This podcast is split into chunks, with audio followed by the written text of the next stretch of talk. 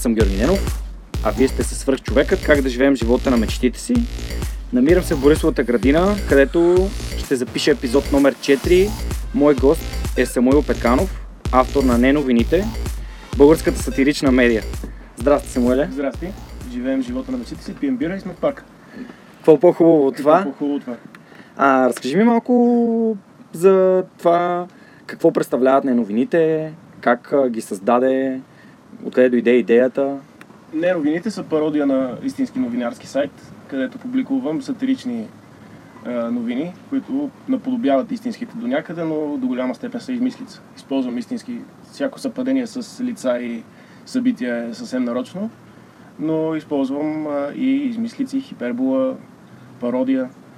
И сайта е вече на 7 години. Как започна? Започна преди 7 години с едни приятели бяхме попаднали на Диониан, Лука. В Америка има такова списание от повече от 20 години. Те имат и сайт и в този сайт беше поместена новина, видео новина, която изглеждаше доста реалистично в началото, за това как Apple са произвели нов компютър, който има само едно копче. И изцяло подборка, подбора на информацията имаше посетители в изложението, на което ще представя това нещо. Изглеждаше супер реалистично, като истинска новина за истински продукт. И този жанр, тогава се запознахме с този жанр, ни вдъхнови да си започнем за нашите си български неща, да си разменяме заглавия. Ние един от нашите приятели, точно в този момент се учеше да програмира и реши да направи набързо един сайт, където да си ги поместваме тия неща. И може би две години издържа сайта, в който аз предимно аз пишех, но от време на време дъжд на вятъра, като ни дойде, като ни шибне съчмата и си пишеме по нещо такова за, за забавление. Впоследствие решихме да го развием малко повече и днес се занимавам, кажи речи, професионално с това. Има ежедневно ново съдържание, има огромна база вече от фенове, които ни следват, над 50 000 човека във Фейсбук. И не новините стана за нула време, се превърна както Xerox, както Pampers в, в марката, която е нарицателно за измислени новини. И много хора често като видят нещо в истинска медия, питат това да не е от не новините, някой да го е преписал. Бих искал да те попитам, коя е новината, която... А, не новината, която е провокирала най-голям интерес. Ами, то е на периоди и различни новини по различен начин се, се котират. Но последната не новина, която беше от тази седмица, беше с а, казуса Симитли, който раз, разбуни духовете тази невероятно приятна демонстрация на българския елит на неговото селячество и пиянство. И бях публикувал фалшива картинка с хронологията между кмета на Симитли и нашия премиер. И над 20 000 четени има към момента и хората тогава вече и знаят не новините и по-скоро се забавляваха на това. Нямаше някой да се е вързал. Но в по-ранни години доста повече хора се връзваха, че нещо може да е истина и реагираха първоначално така. Но сега горе-долу А как реагират истинските медии на нещата, които пишеш? вече са свикнали. Истинските медии познават не новините и трудно може да, да, да, да се хванат за нещо. Тук там е някакви малки нови, по-скоро регионални сайтове препечатват по нещо, което им изглежда като истинско и да си направят кликове. Но като цяло големите медии, аз вече се и познавам с а, доста журналисти и, и е трудно да попадна в, в тях по случайност. Това звучи много, много интересно. Цялата история всъщност се основава на писане на статии от теб. Ти, Да, ти подготвяш главно аз целия пиша. сайт, цялото съдържание. Ами имаме опция читатели да изпращат техни истории. Много от тях не стават, но много от тях са впечатляващо забавни. А, също така имаме а, един човек, който от Бииста, моя никнейма, от няколко години той пише регулярно рубриката Не хороскоп. Това си е неговата зона. Впоследствие, като разраснеме медията, ще има и нови автори, за да не съм само аз, тъй като по един или друг начин само аз рефлектира, рефлектира сайта върху моето съзнание, това, което мене ме вълнува и което аз смятам, че си заслужава да бъде осмяно. А ще е по-яко да има повече хора с техните си интереси и пак да се спазва стила. Ам, голяма част от хората, които са фенове на неновините, общо взете следват и теб. Тоест, ам, вие сте едно. Неновините е равно на Самуил Петканов. Като цяло в момента да, но Самуил Петканов не е изцяло не новините, аз имам други интереси, друг вид мнения, често пише и в други а, медии, по-сериозни мнения, по-различни текстове. Така че да, до голяма степен не новините съм аз, но аз съм и други неща. Добре, тук стигаме до първия много такъв важен въпрос. А, защо пишеш? Защо пишеш статии? Най-лесно да кажа, защото мога. Пиша от ученическите си години. Писал съм, започнах първите ми професионални творчески напани бяха свързани с а, коментари и анализи за футбол. Пишех в спортни сайтове. Впоследствие вече винаги ми е било, винаги съм писал с а, известна доза ирония, с а, сарказъм и съм искал текстовете ми да, да бъдат предимно за хумор. И дори да казвам нещо важно, да го казвам по такъв весел начин. Такъв ми е стила и съм решил, че в България има голяма ниша за това. Повечето хора не, не са свикнали български автори да пишат с хумор. Обикновено, ако пишеш за нещо важно, има патос, има повече сериозност. Ние смятам, че по някакъв начин аз предоставям някакъв продукт, който го няма в полезрението на потенциалните читатели и затова най-новините станаха известни. А какво правиш, за да развиваш това умение? Ми, непрестанно се развивам и аз като мироглед, като, като виждания за света. Непрестанно и аз попивам информация. Първоначално, примерно да речем, повлиял ми е Саут Парк, сериала за подхода към информацията. Идея често засягат важни теми, сериозни теми по техния си пародиен начин. Повлия ми Диониан в началото, когато създадох на тази медия за, за самия жар. Чел съм много книги, които са издавали Диониан и подобни британски издания, защото този жар в България го няма много развит, много като цяло по света. Пародията на медии е, си върви ръка за ръка с началото на медиите, още от векове е имало сатирични неща, карикатурния жанр също е такъв. Така че като, като следиш подобни неща, те по един начин или друг начин подсъзнателно ти влияят и ти по някакъв начин заимстваш нивото. Не заимствам мота текстове, не превеждам, но стила, начина, подхода, нещо, като те впечатли, то ти оставя като я може и така да подходиш. Да, това, това е нещо, което и аз забелязвам, че успешните хора като цяло, всеки от тях има някакъв специален штрих, който използва, някакво ноу-хау. Всеки го нарича по различен начин, но всъщност то представлява някакъв техен си ключ. Да. А, да. И сега бих искал да, да използвам един цитат от първия ми епизод с Лазар Радков, който каза, че чете художествена литература, за да подобрява своя изказ. А, ти четеш ли книги? чета различни книги и, и може би едно от положителните ми черти, което по принцип не е много положителна, е това, че имам много трудно задържам интереса си върху един тип неща. Тоест, веднъж съм на вълна криминални романи, веднъж съм на, на вълна хумористични романи, веднъж съм на вълна да чета някакви кратки неща. Тоест имам а, такъв интерес, който щъка на, насам натам и, и взима от тук от там разни неща и се получава някаква такава смесица от всевъзможни теми, които ме вълнуват, всевъзможни стилове, които ми влияят. И това по някакъв начин ми по- позволява по някакъв начин и аз да съм разнообразен, въпреки че сайта го пише само аз. Той все пак да не, да не се повтаря еднотипно и да му писне на някой. Тоест надявам се да е така, може на някакви хора да им е писна. А статиите, които аз съм зачел, всяка от тях е различна. Дори днес четох тази за Стоичков. Беше ми доста, доста забавно как си ги изборя в списък хората, които трябва да бъдат зашлевени. Които трябва да излъжеме Стоичков, че искат да го снимат, за да го насъскаме, да, ги, да ни свърши работата и да внесе ред. Да, забавна е наистина. Ам... Сещаш ли се за някоя специална статия, която ам, е била, да кажем, неудобна на някой? Получавал ли си а, ин- интересни, а, как да кажа, съобщения от а, личностите, за които пишеш? Изне- Изненадващо, и аз винаги съм се чудил какво се случва, но нямам някакви хора, които са пишели свали, свали това не Не.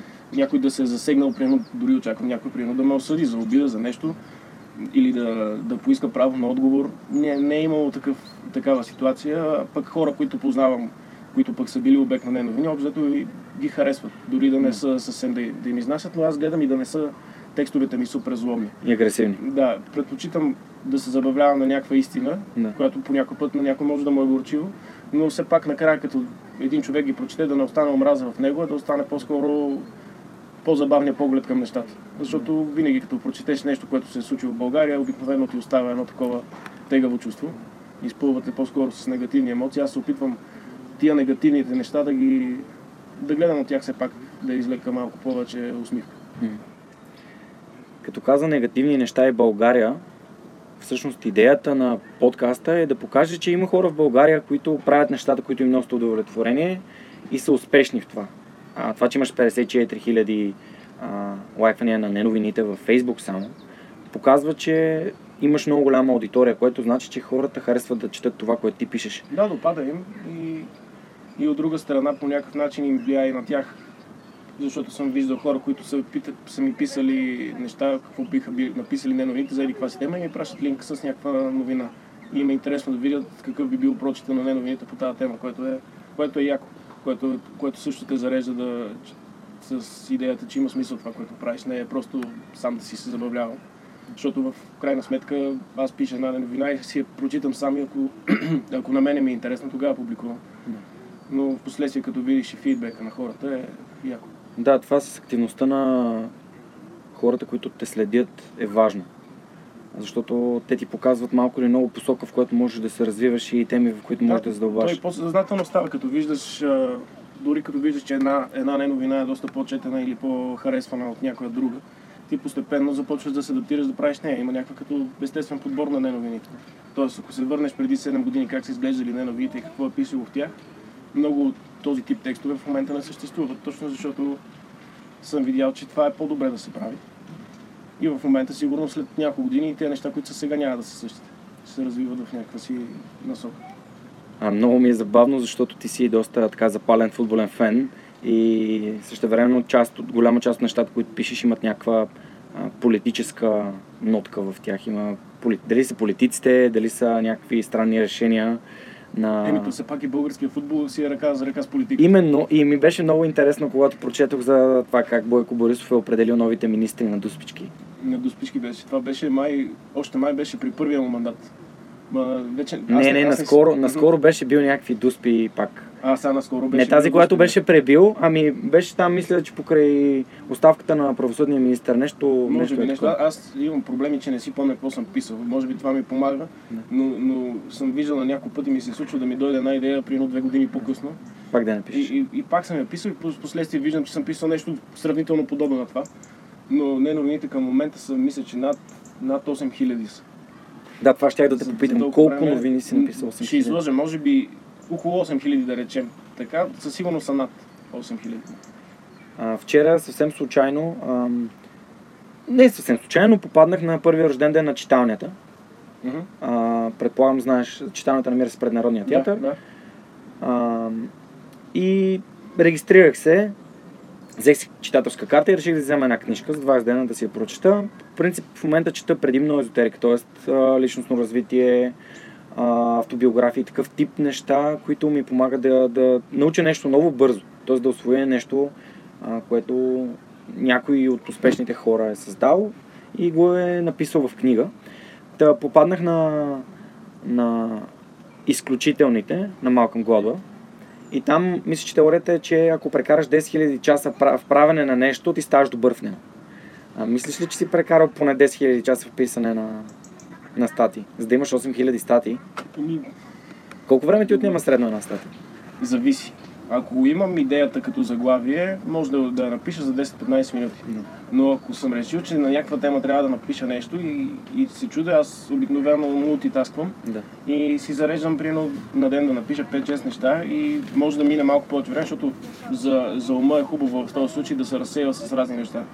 Нещо като забиеш, да прочетеш едно-две други неща, да, да ти се рестартира мисълта. Така че на ден, на ден ми отнема по 3-4 часа да ги напиша. Това че- правиш предимно, пишеш. Да, да ги напиша, да ги, да ги оформя. И си ги подготвяш за... И си ги подготвям аз С шедюър ли ги качваш или сам? С шедюър ги качвам и аз а, сега напоследък, понеже имам и малко бебе гледам да си освободя максимално много време, ги пиша 2-3 дни от седмицата ги пиша за седмица и нещо напред. Супер. Вече много ми се е превърнал все пак и в някакъв навик. Става доста по-бързи, отколкото примерно преди време. Тоест човек, освен че става добър, не знам дали ставам добър, но ставам ефективен. Доколкото разбрах, твоята супер сила е постоянството. Ами винаги съм могъл, защото сайта не се развива супер бързо, не мога да кажа, че го монетизирам достатъчно, за да издържам себе си и семейството си. Но винаги мога да спра и да отида на една сигурна работа в колцентър и да ми е доста спокоен живота в това отношение. А, добре. Моя, тогава моят следващ въпрос е каква диплома имаш? Все още нямам, завърших семестриална журналистика и ми се роди бебе и нямам време да си напиша дипломната работа и силно вероятно никога да не си я напиша.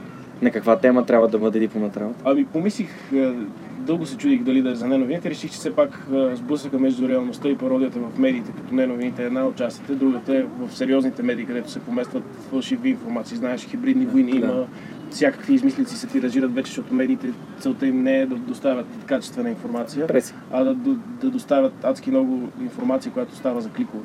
Да. Защото медията се издържа от кликове и общо взето даже аудиторията ти трябва да е по-склонна да цъка на реклами.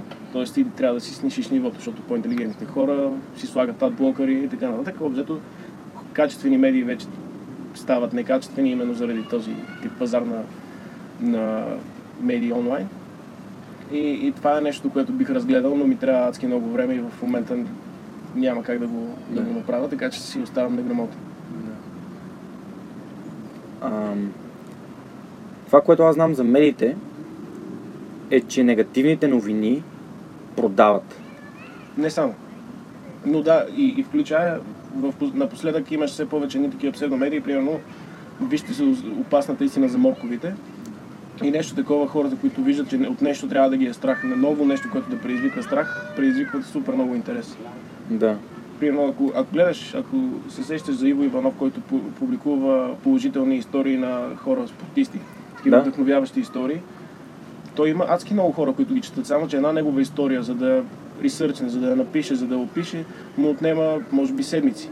И това е нерентабилно, ти мога да бълваш изми, такива... Измислени истории. Не само измислени, мога да претопляш и така нататък, Да. разни такива, те са много по-ефтини за създаване. да. Това е проблема и с двойната връзка между читатели и медия, че ако, ако залагаш на положителни и вдъхновяващи примери, те са много по-скъпи за произвеждане и затова е по-лесно да сяваш страх и паника с изфабрикувани истории. А, има една фейсбук страница, която от време на време а, следя. А, наука и критично мислене. Знаеш ли? Да, и аз се следя. Да, имаше наскоро някакъв, някаква електронна медия беше копирала една от статиите, дословно беше използвала дори а, снимка от а, фейсбук страницата. Мисля, че беше нещо за водата и за това как се поливат зеленчуците. Нещо е такова. И много, много забавно. Даже мисля, че беше медията на Карбовски. Да, те са склонни да, да взимат всякакви неща без много да проявяват наука и критично мислене. да. Еми, Да, не това е- беше посочен автора, беше посочен автор, все едно е техен се автор. Случва, да, и, и с неновините се случва. Някой си попада на някакъв текст и си го взима, някой си попада на някаква снимка, примерно галерия от някой фотограф, който е бил път до някъде, е направил супер качествени снимки, някой си ги взима и си ги ползва. Да. Никой не, все още в интернет няма такива механизми да, да си защитиш права. Поне в България. Ми, то не е само в България, то е толкова, като толкова масово се случи, пък и то вече интернет, дали си в България или не, мога да вземеш снимката на някой от Швеция. Да. Той дали ще разбере, че в България някой му ползва снимката. Криво е, но и в България обзето сме с такова съзнание.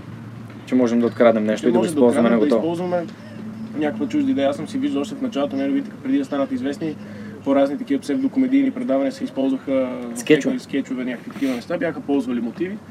Какво да направиш в такъв случай? Да им благодариш.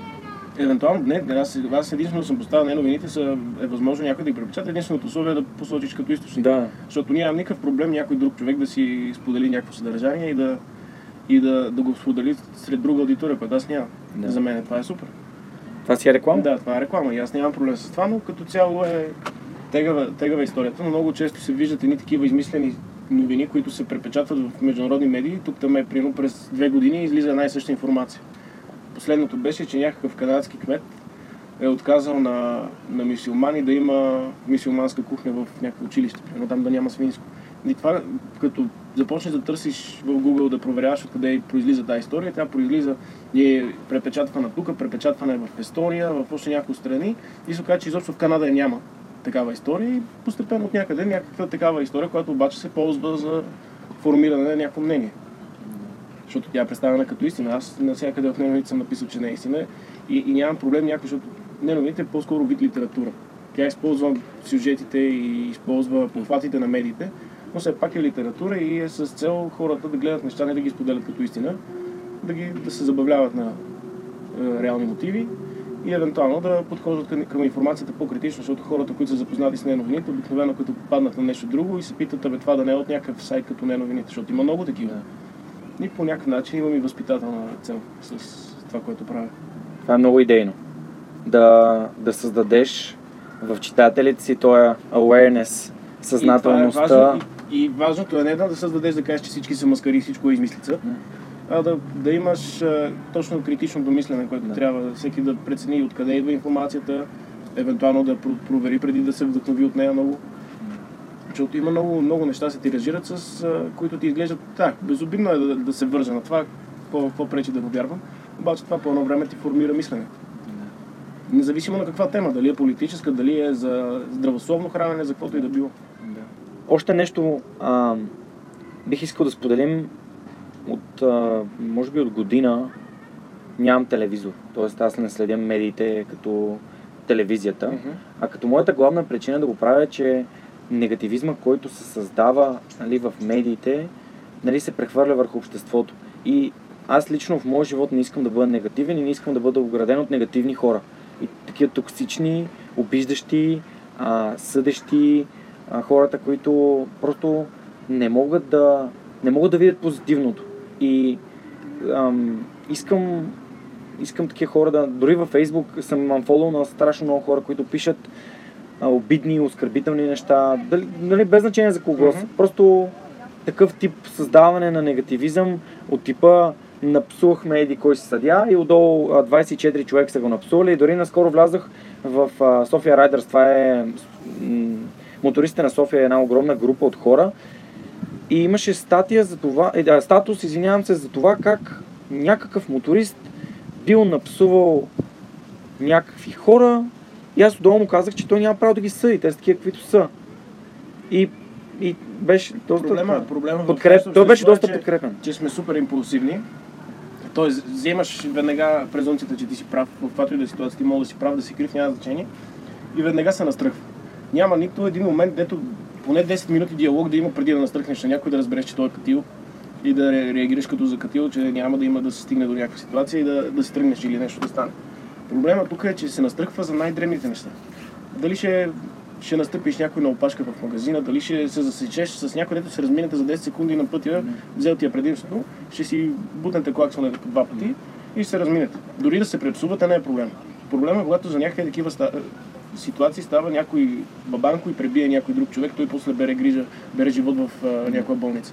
Е, това е, че много се настръхват и аз винаги гледам да подхождам, въпреки че има много и, и непрестанно следа всякакъв медиен поток. Не, не, не филтрирам толкова, за да виждам какви са тенденции, какви са темите, какво се случва, трябва да съм на штрек.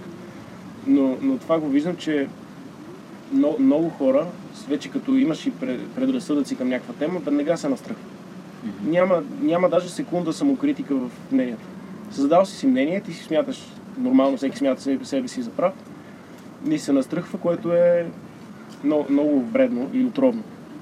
И, и се надявам с това, което правя като, като не и гледайки да, да е реципрочно, който е, примерно, който управлява, получава най-много сатира. Който е в опозиция по-малко, но като излезе някаква ситуация и някаква тема, винаги получава и той. Дали ще преди беше Орешарски, сега е Борисов, следващия, който дойде, също ще получи такава порция, която е реципрочна и на медийното му влияние. Но, но идеята ми е не да след някакъв материал, примерно за Бойко Борисов, някой да го препсува, да му мине на, този човек, защото го е препсувал, освободил е някаква негативна енергия, а да се мисли. Защото трябва да отдо... ако за псовнята ти автоматично, трябва да подложиш някаква, нещо, някаква тема на мисъл. Която мисъл не е гарантирано, че ще изкара нещо гениално или че ще донесе някакъв а, добър извод, но по-добре е да помислиш 3 секунди преди да напсуваш някой. Малко хора се, се замислят за това изобщо. И не знам, автоматизирани сме по някакъв начин. Опитвам се аз да страня от това нещо, да не, да не бъда толкова импулсивен и си позволявам да съм импулсивен само като гледам матч. Това е нещо като религия в футбола. Няма нищо рационално в него, няма критично мислене. Наш, нашите са си наши и така, естествено въпросът е да не ходиш да заколиш някой, като имам приятели левскари, като няма мачове си пиеме заедно биране, няма никакви проблеми, защото много хора, като видят някой левскар, тук мине 10 човека с- ще скочат, ще го набият или обратното. Това е супер вредно също. Но за футбола е нормално да си импулсивен, да се забавляваш и след 90 минути връщаш обратно. Това е твой отдушник на, Това е на емоции. и все пак гледам и за футбола да съм да не съм а, първичен селяк. Да, винаги има и, и самоирония. Все пак една голяма част от не, новините е не засада, където публикувам предварително в минути как ще се развият матчовете. Дали ще играе ЦСК или отбор, който е противник на ЦСКА. Гледам да съм обективен, да акумулирам какво писам в медиите, да се подиграя на каквото може и така. А за рубриката на интервю, Рубриката на интервю е най-рядко поддържаната рубрика, защото ми е най-трудно да, да си пиша диалози сам със себе си. Това е нещо, което ми, е, ми отнема време и енергия много и доста рядко го пиша. Добре, а, имаше едно интервю, където някой ви беше изпратил отговорите и ти трябваше да напишеш въпросите към неговите отговори. Да, това беше някакъв човек, който си правеше някакъв пиар, но беше леко абсурден човек. Вече не си спомням каква беше темата, но той беше се За провъзгласил, БНБ. беше се провъзгласил за експерт.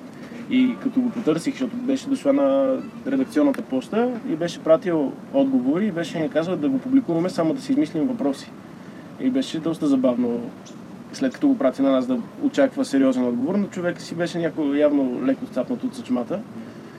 И но това беше преди години и отново нямам спомени. Аз прегледах сайта набързо, защото все пак исках да, да придобия Да. представа по-детайлно за това, което правиш.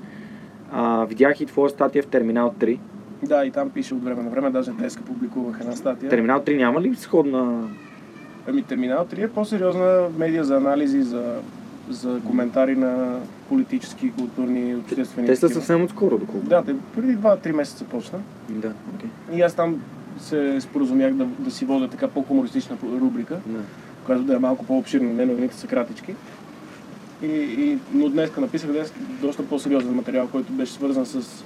Напоследък а, има пожари, полета, гори, Да. а, складове в Пловдив и така нататък и свързах е, това как преди време човека като открил огъня да. и много хора, които не знаят как се пали огън, са смятали, че това е магия някакъв човек да си създаде огън. И той е бил вид прогрес. И сега го свързах с темата с изкуствен интелект, който със сигурност ще навлезе в, в, в а, живота на хората, с роботите, с това дали роботите ще ни елиминират и как, а, как се опасяваме от този прогрес, който е неминуем и как той може да ни остави вече да не сме върха на судоледа в, като вид на планетата. Защото може да създадем, сами да създадем вид, който е по-добър от нас. И, и, и написах някаква такава тема, която е по-скоро повод за размисъл, защото нямам никаква експертиза в нея да кажа добре, зле е. Но все пак е добре да се мисли по тия неща, не само по нашите си дребнотемия, които са тук в България, защото много сме самовглъбени в нас. Преди години бях в Македония и в един вестник, още на втората страница имаше адски много новини за Балканите. Имаше много новини за България, но имаше новини за околните държави, докато в България ти знаеш какво става в Македония.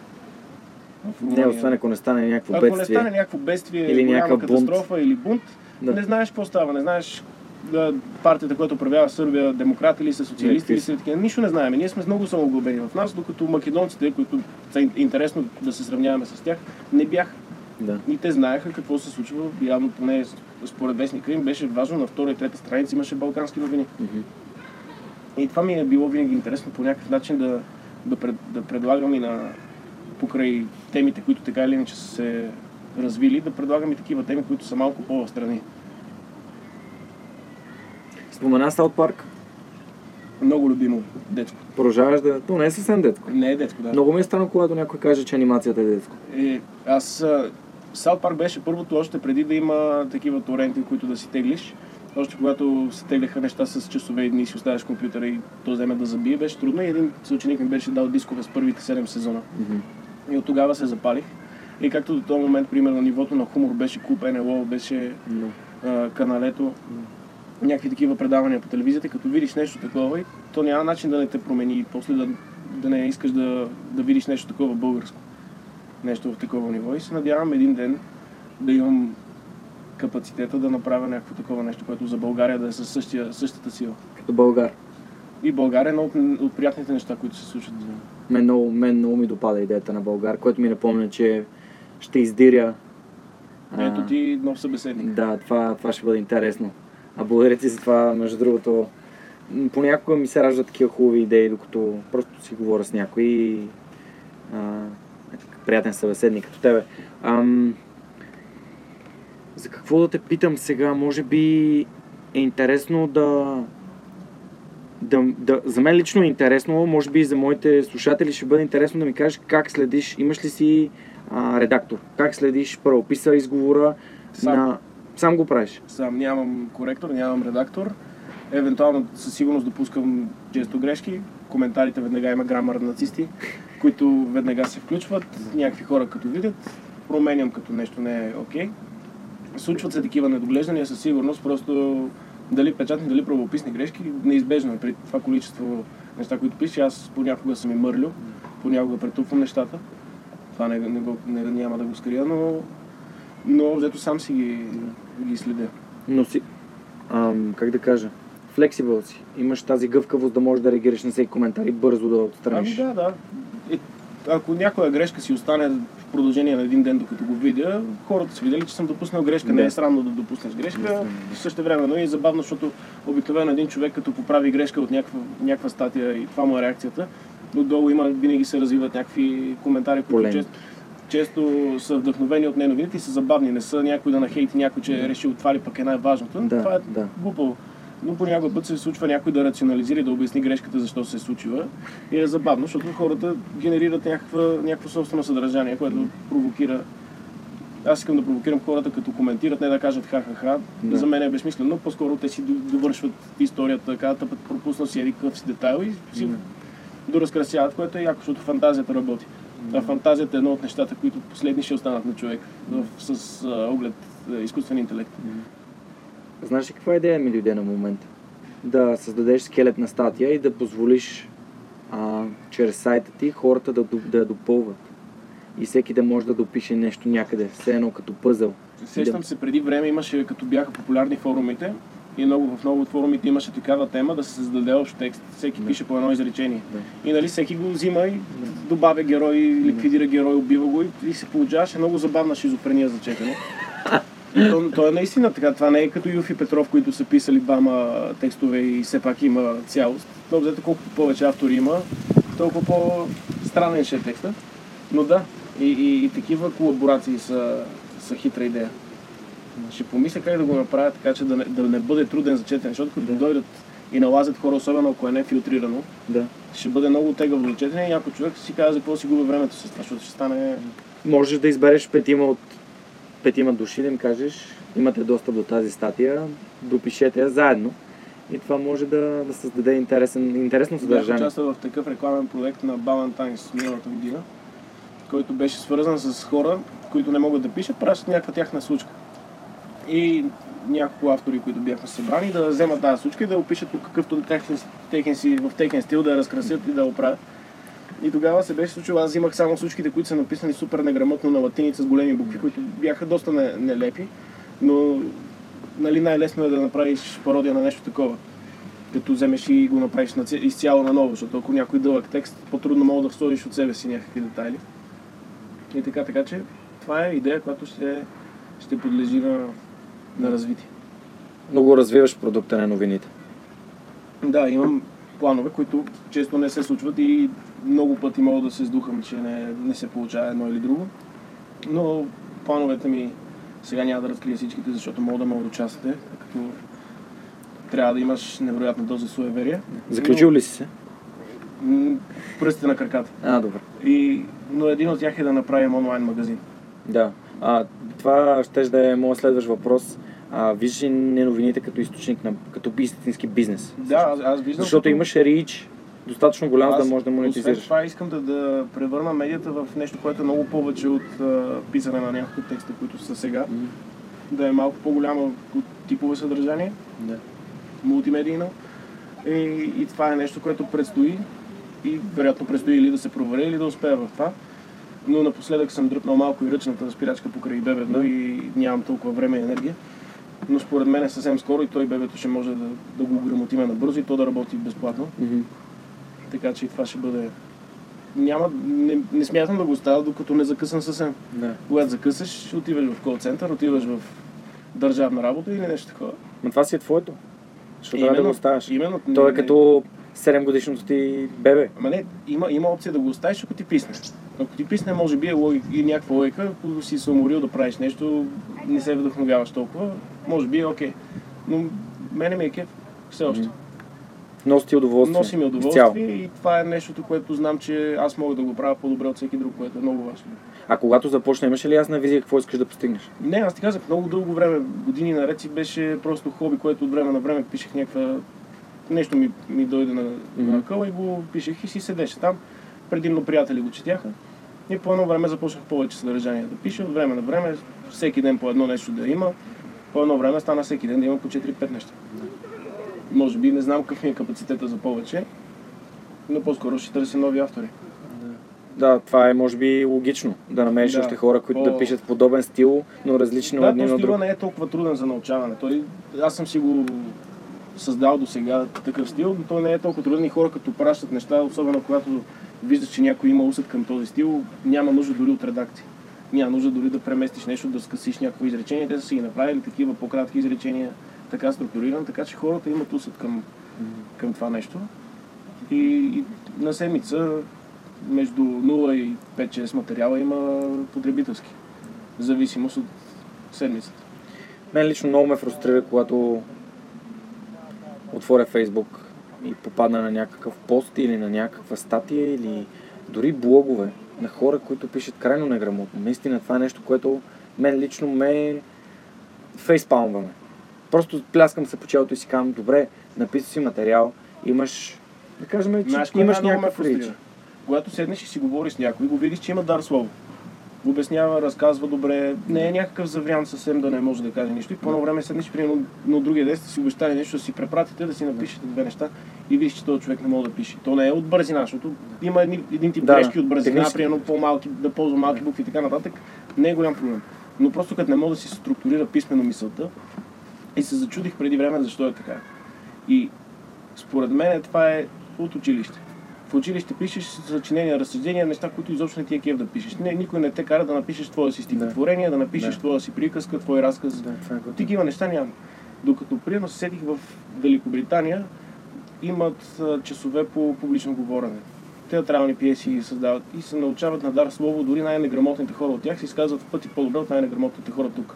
Пак има дебили, които грам не могат да пишат. Да. Това е неизбежно. Според мен това е някакъв, някакъв вид процент от а, хората, просто не се справят с писмеността. Но е въпрос на училище. Ти насочваш нещата към образованието. Образованието е много Колко важно. е неактуално? много е непрактично. Аз може би и затова не съм толкова вдъхновен да заделя време и енергия да си напиша дипломната работа, защото тя първо ще е безсмислено да напише 65 страници на някаква тема, която ще ги прочетат 3-4 човека, които ще ме оценят и няма да могат да се използва за нищо. Че 65 страници е много енергия, Много... хартия. Да, ти създаваш буклук. Няма, Просто за да получиш една За да хартия. получиш една хартия в последствие, която ти казва, че си минал всичките си изпити и си написал и тази. И е непрактично. Може- Аз сега в момента, ако тръгна, трябва, защото това е диплома по журналистика, ако тръгна да си търся работа в а, сферата, където тази диплома би ми била полезна, аз с моето име, което имам в момента, според мен бих имал по-големи шансове, отколкото с една диплома. Напълно това ще да кажа Може би аз. дипломата ще ми трябва, ако трябва да кандидатствам за някаква позиция, където формално се изисква. Кой, кой от, а, кой от кандидатстващите кандидат журналисти имат 8000 изписани статии а, и сайт с 50 и 50 хиляди а, Да, последователи? не е журналистически, но примерно пише и в други жанрове, работил съм, стажувал съм и така нататък. Не, не е, сам, самия проблем на въпроса е, че, че една диплома в момента на много места съм виждал, където не е, е просто някаква формалност. И ако видиш кандидата, че е подготвен или не, дипломата няма значение. И това ми е липсата на... И то, сам, самата структура на образованието не беше противна. Имахме много малко предмети, които бяха практически насочени. Тоест ти дори да завършиш това нещо, То не е няма да, си, няма да си достатъчно. Винаги ще имаш нужда от професионална подготовка в последствие. Тоест то не е актуално. проблем. Да. И затова пазара в момента, колкото и да завършват хора, много малко излизат професионално подготвени. Примерно в медицината има такива, защото ти там имаш и специализации, и практики и така нататък. Но в много от случаите преподавателите нямат нищо общо с бизнес. Преподавателите са някакви академици, от които може би познанията им са от преди 20-30 години, които вече са не са актуални. Чисто да теоретични да, знания. Да, да, натрупаш някакви теоретични знания, които след като си си взел изпита, автоматично ги изчистваш. Да. И затова според мен не е рационално. Рационално е образованието да бъде много по-персонално насочено към съответната професия. И, и образованието ти трябва да бъде, докато вършиш нещо, което трябва да работиш. В случая, ако, правя, ако съм журналист а, по образование, трябва да, да имаме в образованието си, примерно, да правим вестник. Две години да правим вестник, да правим радио, да правим телевизия. И накрая някой човек да може да гледа завършен продукт. А ние имаме откъслични такива фрагменти, кръпки. Е, това е за мен проблема, че нямаме...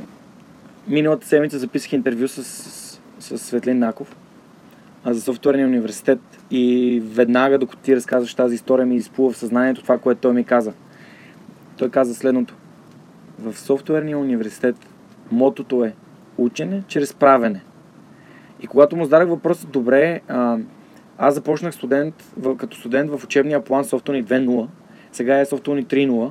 А, за няколко месеца а, променяте нали, а, този план и каква е целта. И той ми каза, ние се приспособяваме към изискванията на индустрията. Тоест това, което пазара го иска, софтуер ни го предлага. А, това, което ти казваш е същото. Това, което ти казваш за неновините е абсолютно същото. Ти си се научил как се прави чрез правене. Тоест, ти си писал и писал и писал Аз и писал. имал и писал. шанса все пак и, и, и може би и ната да го правят това нещо, защото може да видиш в началото има много хора, защото аз съм го направил съвсем непрофесионално в началото и по- постепенно ми се е получило. Не е било с някаква такава идея. Но много хора има, които казват, е, сега ще направим, примерно, медия за футбол.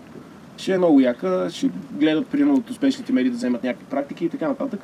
Но нещо не се получава, защото няма цялостна визия. И ентусиазма в началото винаги се сблъсква с една от реалност, която по някакъв начин ти пречи. И това е проблема, защото в България хората, които са склонни да правят неща, знаят, че образованието няма смисъл да се влагаш в него, но те все пак имат нужда от образование. И аз имам нужда от образование, но просто образованието, което в момента се предлага, не е адекватно на нуждите на, за да постигнеш нещо, да си предприем, предприемчив в някаква област. То всъщност да си предприемчив в някаква област, значи да си предприемчив във всяка област на живота си. Ми, зависи. Пак зависи. Много, много хора, които са предприемчиви в една област, защото имат усет в един пазар. Имат, все пак трябва да имаш някакъв нюх. Не е задължително ти да го имаш този нюх в някаква Не. друга област. Пак, пак имаш сходни качества. Трябва да, да си човек, който е склонен да рискува, който умее да претегли рискове и така нататък. Но не е задължително една област в друга да, да си успешен. За някой риск е да се разнали с приятелката си и да не пуснат работа. Еми да, това е голям риск. Ако ти имаш уреден по някакъв начин живот, който си си примирил, дали те прави щастлив или не, няма никакво значение. Въпросът е, че е по-добре от нищо, да речем така. Да има, имаш нещо, което да загубиш, може да те спре. Това е нещо, с което се боря. Еми, това е въпрос и на инстинкти това нещо. Не знам. Мен ми харесват хората, които казват аз ще направя това, влагат цялата си енергия, цялото си внимание и накрая се появява истинския продукт. Да, ама много често може да се случи да си кажеш два пъти аз ще направя това, то да не се получи. И по едно време да се откажеш и си кажеш аз загубих толкова много време и енергия в нещо, което не се случи. По-добре е да, да променя себе си, да не съм такъв, да не правя нищо и да си седя и някаква сигурна опция да вземе. Знаеш как наричам това? Как? Провал. Да, въпросът е, че някой човек може да се примери с провала си и да си живее на сигурно и да си каже, «Е, явно така съм орисан. Много хора си казват така. Имаше един... Надявам се никога да не стана такъв, но абсолютно всеки човек в различни той въпроси на психика и на, и на обстоятелства, които не зависят за винаги, винаги от теб. Може да се случи на всеки. Бил съм много долу. Когато започнах да, да чета материали, свързани с личностното развитие, бях и без работа. Беше наистина много кофти период от живота ми. И смятам, че няма как да се задържиш най- най-горе на колелото на живота, обаче няма как да се задържиш и най-долу. Нали, то най-лесно да си най-долу и ако не драпаш, си останеш там. Да, да, ама, Ако нали, си все пак, ти когато да си на дъното, единственото място, на, което, на където можеш да тръгнеш е нагоре. Ама Освен ако има не искаш да си легнеш има на дъното. неща. Има, не си останал без дом, не си просил и така нататък. Има много, много неща. Има да, здравословни проблеми, които могат да те лишат от някакви шансове. Да, да, ама здравословните проблеми по принцип те... които може да са и психически, защото в България това е една от темите, които не се, не се разговарят толкова много. Има много хора, които са читави с бъкани с качества в себе си, но психически нещо не им пречи. Някакви такива разстройства, където в нормалните страни е прието да потърсиш професионална помощ. В България не се търси това, защото е срамно. Да, това ще я да и кажа. много читави хора, нещо като не им провърви, това ги срива и се отприсват някакви такива неща, където съвсем тотално ги тикат в, в дъно. Знаеш ли, това, което ми казваш, ми дава втора идея. да намеря психолог, с който да на- направим едно интервю, а, с който да се фокусираме върху ползите на Моя това. съвет е да потърсиш психиатър.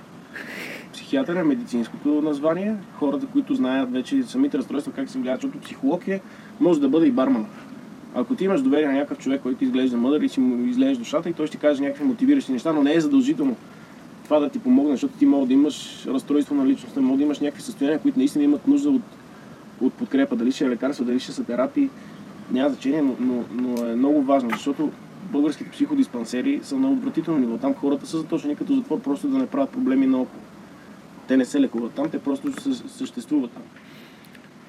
Когато ми каза не, какво ще си помислят а, околните и че когато отидеш на психиатър е, как да кажа, то, то това... Да, бе, ти признаваш някаква уязвимост, която Да. по някакъв начин може да, да, да те смачка в очите на другите, което е... Първо, да, първото нещо, което ми изплува в съзнанието е а, тази случка, която се случи в Лясковец преди няколко години, когато човека застреля а, Да. а, момчета, които влязаха при него. Предполагам, че и от слушателите много от тях се седят, че имат някакъв съсед, дали от Да, да, да. съседния вход, дали от наоколо, където е такъв човек, дето го вижда, че е леко шантав и го отбягваш. Да. Той съществува кротък, е, евентуално пие някакви лекарства, неговите близки се справят с него, неговите близки съседи му търпят нещата, но взето всички го отбягват. Няма, Нямаме такъв рефлект като общество с тия хора да се, да се погрижим за тях, не да ги изолираме и да не ни правят на нас проблеми и да си живеем кротко, а по някакъв начин да им помогнеш. И ако вървиш и видиш бездомен човек, много от тия бездомни хора си имат някаква история, която е доста рационална, не е някакъв провален, Да, пробил да. се и такъв. А си имат хора, където са им се случили кофти неща или са имали някакви болести, които са, с някакви хапчета тия болести ги, ги отстраняваш Да. ги, или ги владееш. И тия хора са с качества, с такива, които да допринасят за обществото. Да, но тук идва семейството и ти казва, не, не, ти няма да ходиш никакъв психодиспансер, няма да ходиш на ник, с никакви психиатри да се виждаш, ако разберат съседите, а, те ще кажат, те и какво си, ще излезе еди, що си, особено в примерно малък град, където хората се познават град, в да. едно село, дори в квартала, а, много е, м- за мен е, това е много лошо. Затова виждаш много, особено в тия малки градове, млади хора на наша възраст, малко по-възрастни, които са здрави и прави, физически, обаче заради е такива неща не могат да си намерят работа, не могат да се реализират, то това те потиска с годините.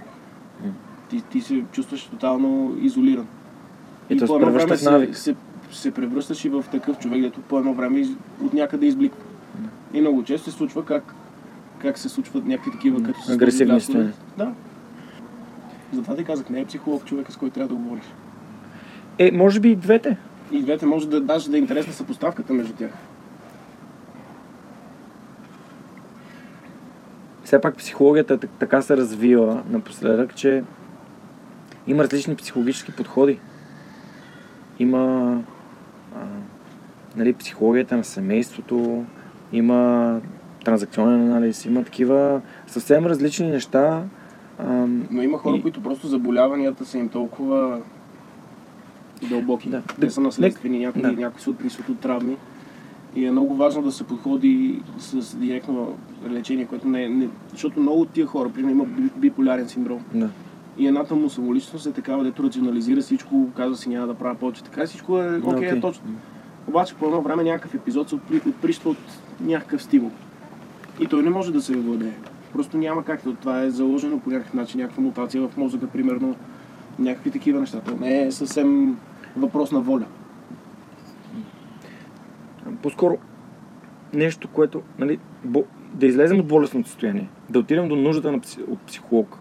Нуждата от човека, който може да ти каже, че а, имаш а, как, да, как да решиш проблемите в семейството си, как да решиш проблема в работата си, как да решиш проблема в връзката си. Има Защото и това, че ти хората... някой да ти реши, все едно отиваш и той да ти каже какво да направиш. Ми аз смятам, че когато е- споделиш на психолога голяма част от нещата, които ти е страх да споделиш на други, защото той все Да, пак е ли, лице, а успяваш да се пребориш с тях. Когато се сблъскаш Има го, със сигурност има хора, които имат нужда от такива неща. Аз затова ти казах, че психолога реално не е задължително да е психолог, където отиваш на едно диванче и лягаш и Да, да да. говориш.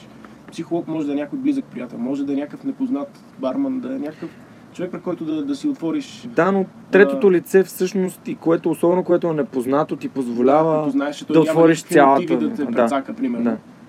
Е, е, тук това, което каза, мотиви да те прецака. Че, че самият психолог, ако е психолог е, като призвание, той ако види, че ти имаш е, такива, мога да те препрати към психиатър вече и, и, и Да. това ще е нещо и той ще, има, ще му имаш доверие да отидеш. Добре, дали не е много така а, записано в нашата народопсихология, че ам, ние трябва, нас трябва да ни е страх от всички около нас, а, как съседа ще ми а, свали акумулатора, ще ми източи бензина, а, еди кой си ще ми открадне а, зимните гуми от гаража. Е, Ето такъв това, тип защото неща. се случват тия неща. Ти дори да си предразположен да си по-айляк, по едно време, ако ти се случат две-три гадни неща и започваш да го мислиш. Ти не драскат колата, защото ти си, примерно, си купил много кола, пък в блока ти се карат някакви коли от 90-те. Еми има го. Ние живеем в а, такова общество, където хората са и по някакъв начин отмъстителни и, и така разбират. Ние, но това произлиза, знаеш от кое? От липсата на справедливост. Нашата правосъдна система е такава, че виждаш как а, задържат сега някакъв кошар за заводите в, в Плодив, където се оказва и му казали, независимо дали ти си ги запалил или не, по- по-ле- по-леко за тебе ще е да мине този процес, 5 години в затвора и така пък някой друг се измъква и е направил някаква схема. И това като виждаш непрестанно такива, че не, не, негодниците се разминават Да. и ти като не вярваш в тази система, че тя може да ти осигури правосъдие, ти ставаш такъв, че сам трябва да осигуриш по някакъв начин правосъдие или да страниш от всякакви конфликти и затова да си взимаш акумулатора в къщи. Много е странно, защото по принцип ам, си мислим, че проблема е в новото поколение, обаче в, на място, където живея, имам конфликт с един единствен човек и той е възрастен. А, и той дори преди няколко дни ме, е така не ме напсува просто. Просто реши, че трябва да ме напсува. Без, без той не ме познае, той не знае с какъв човек съм, дали съм добронамерен, а, нищо не знае за мен, просто реши да ме напсува. И, а имам а, в, в а, също, на същото място живее едно младо момче, което така, още първите дни, като се нанесохме там, заговорих с него, супер отзивчив е, помогнах му един път му случи, имаше проблем с колата. И съм сигурен, че ако ми се наложи, той ще ми помогне, нали? но не бих отишъл при възрастния човек да поискам помощ. Не? Еми, има си и хора, които той, той може да е също някакво психично състояние.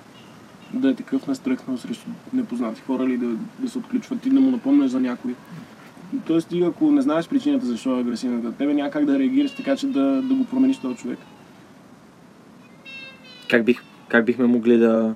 Как бихме могли да се справим с тия супер агресивните хора в нашето общество? Аз страня от конфликти като цяло. Ами аз не обичам конфликти, дори като пиша, даже ми е интересно, защо ги нямам толкова, не, не се появяват толкова хора, които да, да ви казват, ето само пише глупости за кой си примерно. Нещо такова няма. Не съм попадал в такива конфликтни сценарии. Но може би и много хора си търсят по някакъв начин конфликти, защото съм- ми се е случвало, примерно, караме в, а, с кола сме с приятел, който някакъв го засича. Ма прави някакъв дебилна маневра и, и той казва, ето, и той, нали, но- нормален човек не е агресивен, казва, ето, по едно време и на мене ще ми падне предето и аз ще отида да се сбия с някой.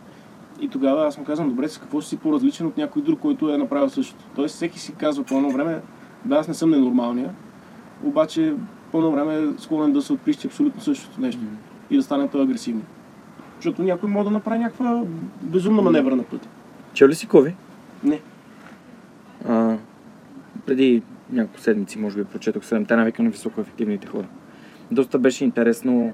А, имаше една част в началото за, за това как обичаме да съдим хора, които не знаем в какво състояние се намират. Какво се е случило в деня им. И то точно това е, че ти много бързо в такава, такава ситуация ти нямаш време да анализираш човека. Да. Случва се на пътя за 20 секунди. Виждаш, примерно, че е жена. Жената буди предразсъдъка, че не става за добър шофьор, нарича шапатка, овца и така нататък. Но тя може да има някаква друга причина. Може нещо на нея да е изкочило, което ти не виждаш. Да, да. Но понеже сме свикнали в, по такъв начин да реагираме, и е много лесно, то е заразно.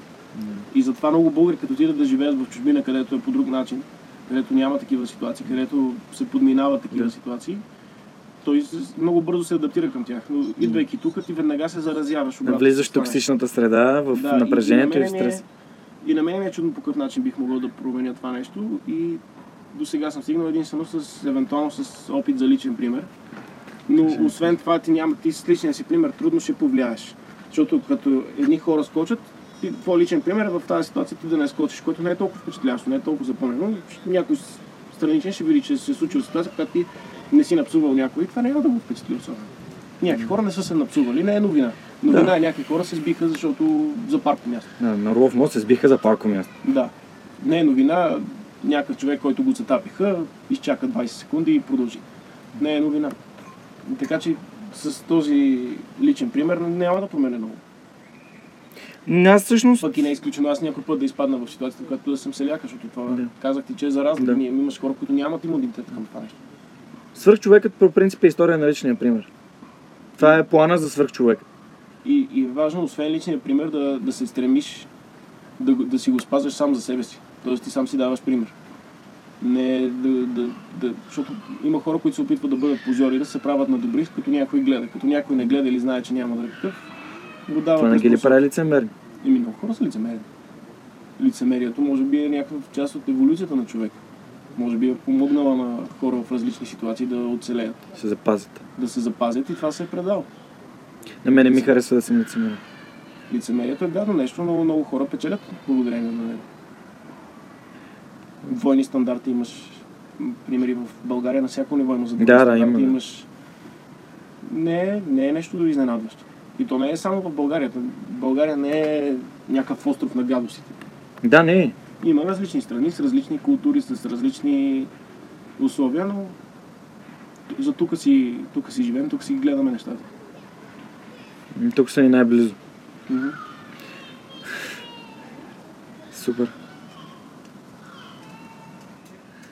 Ами, не знам, може би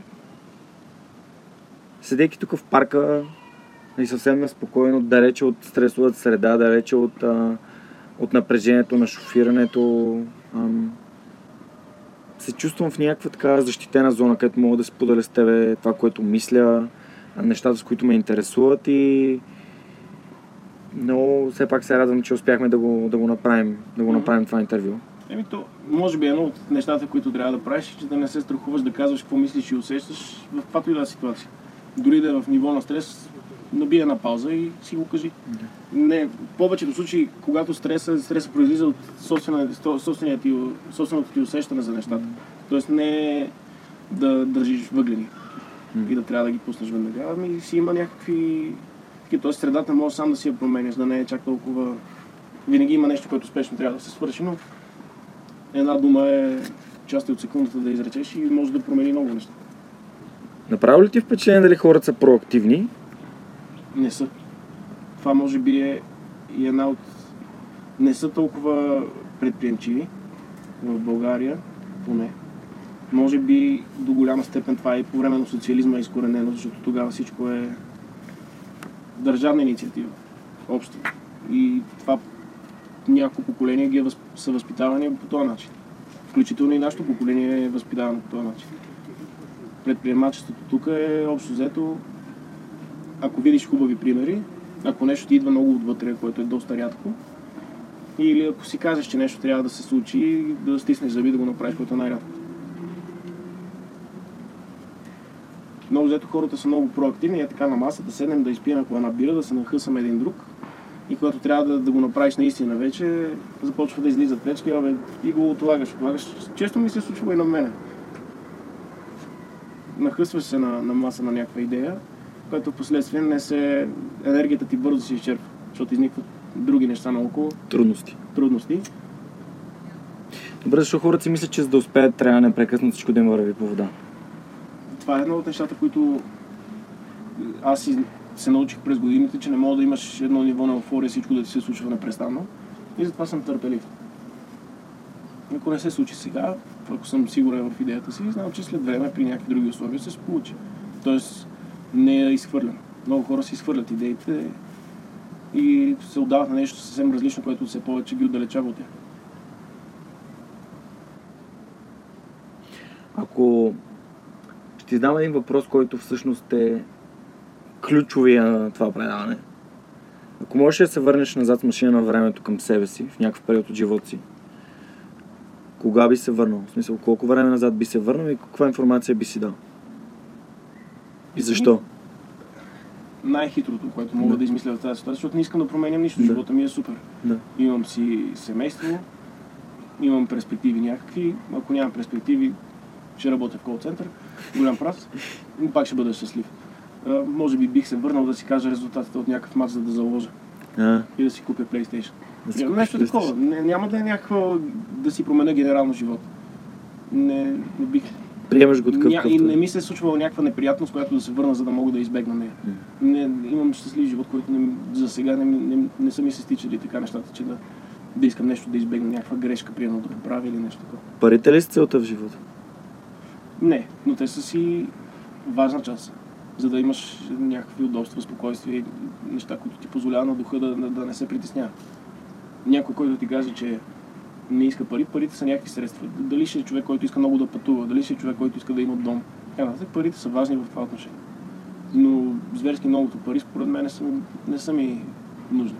Не си ти нужно. По-скоро пари, които възнаграждават труда ми е важното нещо, да, да виждаш, че това, което произвеждаш, струва нещо. Това е, може би, потвърждение, защото едно е да виждаш мнение, някой да ти казва, окей, супер е. Но друго е и да виждаш, че това, което правиш, струва. Защото пазара е нещо, което определя колко струват и хората по някакъв начин, техните качества. А благодарността струва ли нещо? Дали е искрен? Ми да кажем, че ти Разбира се, ако спираш на ти си улицата. помогнал на, Да. на твоя съсед да си оправи колата, Да. предполагам, че ти е бил благодарен. Дали ще ти каже благодаря, дали ще ти вземе една бира или дали следващия път, ако ти имаш някакъв проблем, той ще ти помогне. Струва нещо. Ние сме социални същества и благодарността е един от инструментите на социума. Благодарността е един от инструментите се чувстваме по-щастливи, знаеш ли? Вероятно да. Освен ако не си психопат. Защото има, има такъв процент, аз бях гледал, като отидеш на война в, по време на тия войни преди новото технологии, едва 5% от войниците стрелят за да убият. Другите стрелят примерно от страх, че няма да изглежда, че стреля по противника и ще го помислят за страхливец и стреля предимно на посоки, колкото от, или от някаква паника, от страх и от а, смущение в тази ситуация. И има 5%, които стрелят за да убият. От тия 5% половината са психопати, а другата половина бяха така наречените определени като герои. Тоест нормални хора, които са си абсолютно социално ефективни. Въпросът е, че в такава среда могат толкова да- рационализират и да знаят, че трябва да убиеш или да бъдеш убит. И, и тези хора стрелят за да убият противника, за да не бъдат убили те, но те успяват по някакъв начин да прещракнат на друга функция на мозъка. Ние Осъзнато. сме, все пак ние сме поколението, което е раснало без война. Най-близката война беше 90-те в Сърбия. Така че не, не сме много запознати с това, но беше интересно за, за функциите на мозъка. А тази война, която се случва в момента, без да е обявена. Еми, тя, тя наистина е точно мозъчна война до голяма степен. И тя е война и в медиите, война за мозъците на хората. Манипулации от всякакви страни, всякакви. И по едно време истината става толкова безсмислена. И истината е въпрос на това, кое, кое искаш ти да бъде истина. Да. Ти ако мислиш едно, си намериш достатъчно информация, която да го подплати. Ако мислиш друго, си намериш пак альтернативните източници за него. Супер. Ами, приключваме с интервюто. Приключваме. Приключваме с подкаста. Благодаря ти много за отделеното И Аз време. благодаря. А, страшно много се радвам, че успях да запозная с теб и така непринудено да осъществим този разговор, защото нещата, които си казахме току-що, бяха изцяло плод на, Нашето На- на- въображение. на нашето въображение и на опознаването един на друг. Мгм. Нали, въпросите, които си задаваме и темите, които започваме. А, което се надявам нашите читатели и слушатели да, да оценят. Ам, моля те, ако, ако имаш нещо, което би искал да акцентираш, примерно не новините, търси хора или ам, по някакъв начин бих могъл да съм ти полезен, достигайки до, до хората, които слушат. Но в момента не се сещам нищо. Да. Като има такива неща, мога да ти сигнализирам, евентуално и ти Да. изглеждаш отзивчив в някакви такива неща. Мога да, дори да се консултирам с теб за някакви неща. Супер. Много се радвам още един път. Благодаря ти. И аз благодаря. И ти пожелавам успехи на любимия отбор. Благодаря. Който да е той. Да, и тъй понеже знам, че не е националния. Не е националния и не е ясно което се кае. Какво беше точка номер 10? Да набие нали, националния отбор. Да набие национален отбор и да се класираме най-после на някакво първенство. Е, Сега защо? Бихме Португалия. Бихме Португалия в приятелска среща. Ние в приятелска среща веднъж дъжд на вятър. Това е. А сега сме в много гадна група. Е, Другия, другата седмица имаме матч с Люксембург, който може би е единствената победа, която ще вземем, но Знаеш ли, че може би 2005-2006 година, когато бях още студент, значи аз 2005 година влязох студент, 2000, да кажем 6-7-8, а във форума на УНСС тогава бях много активен, и бях написал, че очаквам в този или в следващия квалификационен цикъл да се борим за четвъртото място. И това наистина се случи. Аз А просто тогава- виждах Преди 10 години все пак отбора ни имаше играчи, които играят Да. на големите, големите първенства. след нямаме с, след матча с Швеция 3-0 национален отбор всичко за мен приключи. Не съм ходил повече на матч на националния отбор. Не мисля, Аз че на моето време, време.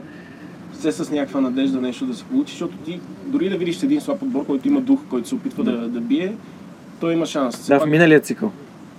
Имахме шанс. Имахме някакъв шанс, но, но нямаше този дух. Примерно гръцкият отбор, който стана 2004 европейски шампион, ние тогава играхме на европейското. Да. Но гръцкият отбор не беше с по-големи звезди от нас. Но освен, че имаше късмет, имаше мозък как да се наредат, така че с футболисти с малък капацитет все пак да извлекат максимума. Сега гръците също не са много добри, но, но ние нямаме такъв епизод. Ето да, да видиш Не. един такъв отбор да те вдъхнови, поне епизодично, като исландците на... Това ще я да на кажа първенството. точно исландците. Исландците са и, и, и в момента нито един от исландските футболисти не получи някакъв огромен трансфер в голям Да, отбор. Не, не, не блеснаха кой знае какво, но, но направиха една от тия истории, които си заслужава да следиш футбол Да, заради да, тях. да. И това се надявам нашия отбор. Не, не, не искам да станем световни шампиони, въпреки че ако станем няма да, да, Няма да е лошо. няма да се откажа от тях. Но, но просто да, да видиш радост от играта. Защото в момента Не, ние зрит, зрителя не, не получава някаква Да. особена И те задават въпрос, защо не ходим на стадиона, как да ходим, когато те не дават всичко от себе си. Нито не е въпрос, то е много цялостен, пак като в цялата държава. То, то е причинно-следствени връзки във всякакви нива. От менеджмента на футболния съюз, през треньор, през играчи и публика да има влияние. Защото пък тук като направим два добри резултата, вече очакванията са грандиозни. Да, да. Но, но е проблем все пак и отбора ни в, правяха някакви уредени мачове в а, някакви контроли.